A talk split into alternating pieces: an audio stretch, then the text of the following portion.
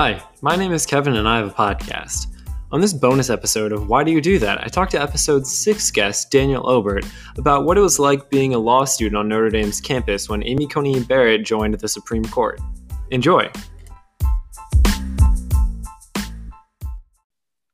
Hello, and welcome to another bonus episode of Why Do You Do That? My podcast where I learn about why people do things.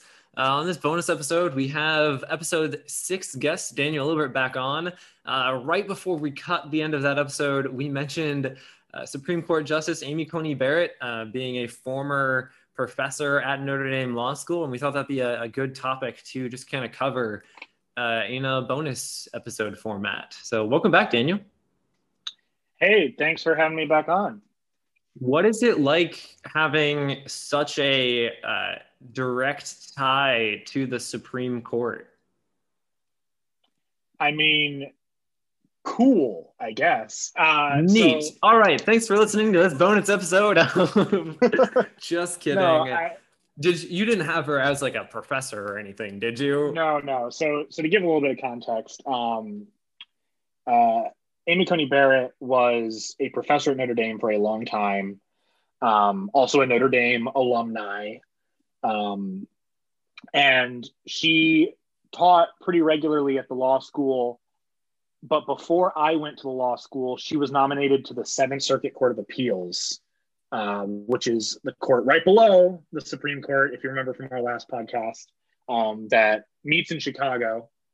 Um, and so she was a judge in the Seventh Circuit the whole time that I've been a student at the law school. I see. But while she was a Seventh Circuit judge, she actually happened to have her uh, offices in South Bend and would just commute to Chicago whenever uh, they were hearing cases. And so she taught um, one class a semester as an adjunct. But at that point, um, it was very hard to get into her classes because she was a Seventh Circuit judge teaching as an adjunct at Notre Dame. And also, she had already I don't know, become famous, if you will, because she was sort of on the short list of nominees for the uh, the Kavanaugh nomination. So it was already sort of like in the in people are talking about her hubbub about like oh this she might be a Supreme Court justice someday, and so you know there's every student wants to get in her class because obviously she's brilliant and you want to learn from her, but also she'll be hiring clerks and you want to make sure that uh, you know if you can capitalize on proximity to power then you can. So i as a lowly first year law student uh, was not able to get into any of her classes but um, she was on campus regularly and i know people that have been in her classes and they have great things to say about her personally um, you know say what you will about her judicial philosophy or the circumstances under which she was nominated to the Supreme Court. Um, and there's obviously a lot to say about that.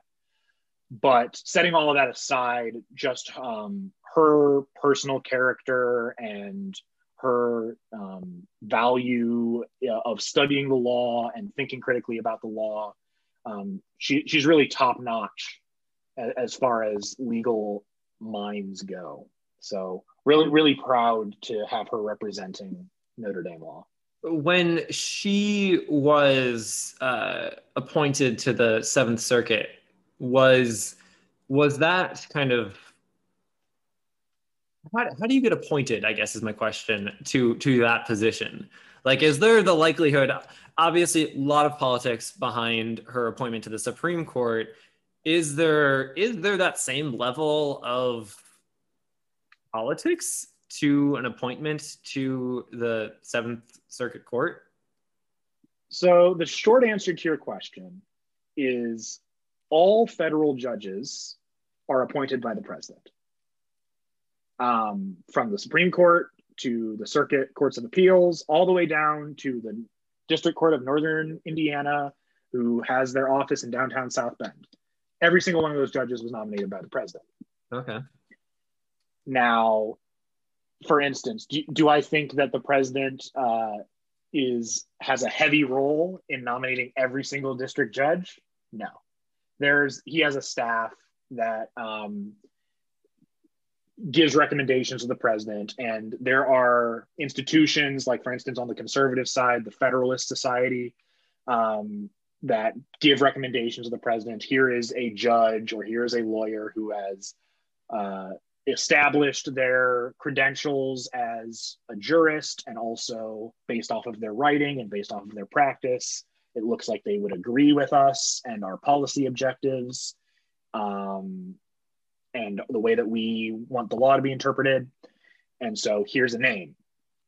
Um, and that's that's generally how it works. And so uh, Justice Barrett, then Professor Barrett, was uh, involved with the Federalist Society here at Notre Dame, and she uh, got recommended to become a Seventh Circuit judge and she got that job. She was appointed by the president. She went through Senate confirmation.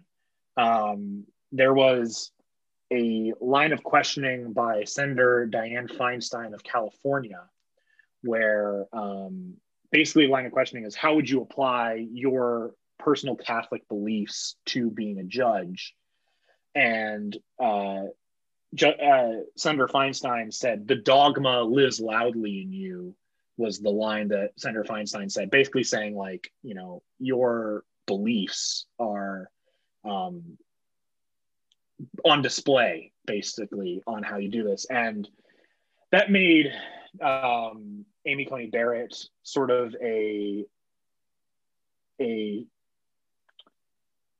figure in the movement of supporting judges who have religious views and being able to um, not have that be an impediment to being in the highest uh, positions of power in the United States government while still adhering to your religious views and understanding your role as a judge and not just deciding cases based on your personal views, but applying the law um, faithfully and how you can do that and still have deeply held personal beliefs.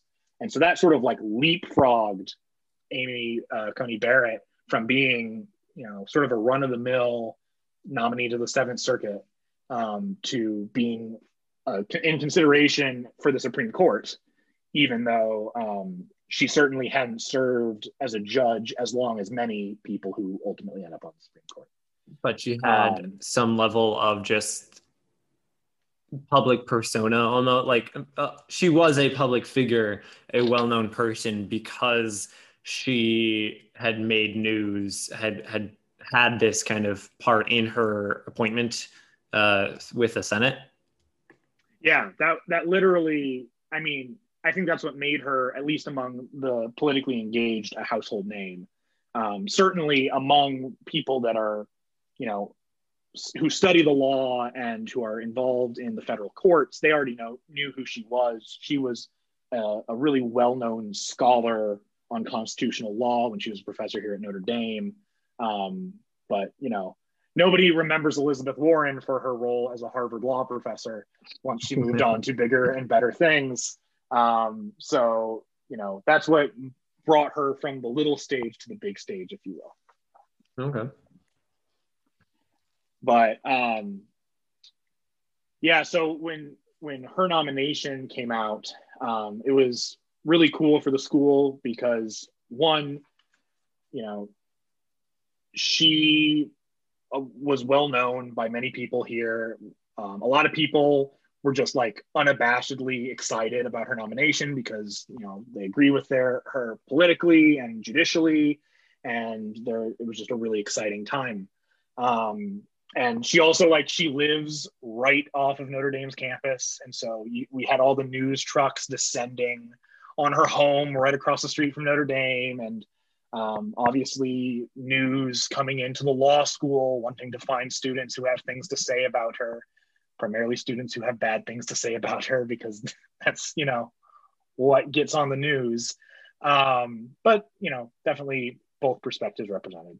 Um, but yeah, so that when she was nominated, that was the first time that uh, Notre Dame had the uh, card entry only to the law school policy implemented because oh dang because it was getting kind of crazy um, with people trying to get in trying to get the scoop on on her and what she stood for and you know all that. Um, but then you know once once she was nominated, um, there were many law school professors that went to her nomination ceremony um, at the White House, um, including many of my professors. Uh, I remember my business associations professor um, was one of the ones who went to the uh, the White House garden or the Rose Garden meeting. He wore a mask. I want to be clear.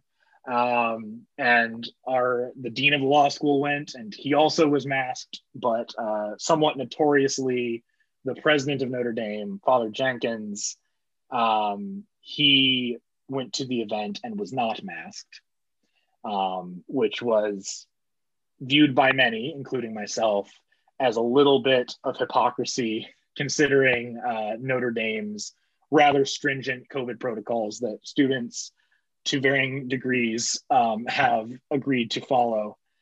And so that was sort of a news story, if you will. Um, and it was just very cool to see people that I see every day getting thrust into the national conversation.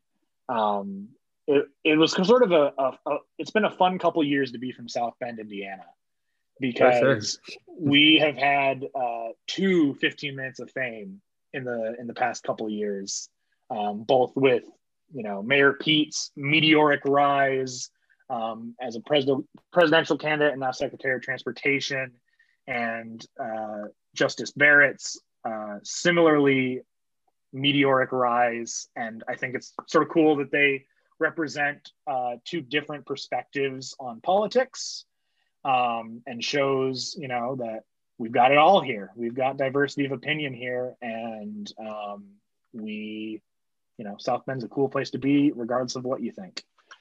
Um, so yeah, that was that was the why it was fun to be a Notre Dame student during the Barrett nomination process. All right. Thanks, Daniel. Yeah. And, there, and there's always the hope that uh, Justice Barrett's going to be hiring clerks and that Notre Dame students are going to be in the front of the line for that. Now, so if uh, Justice Barrett hears this podcast, she yep. should she should hear that that you knew what you were talking about.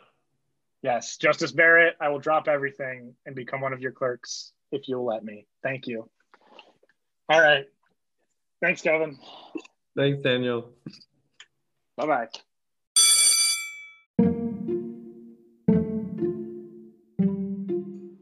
Hey, everyone. Thanks for listening all the way to the end of the podcast. If you want to be a guest on a future show, or if you have a question for a previous guest, head on over to www.kevinhasapodcast.com and fill out the forms there. Thanks.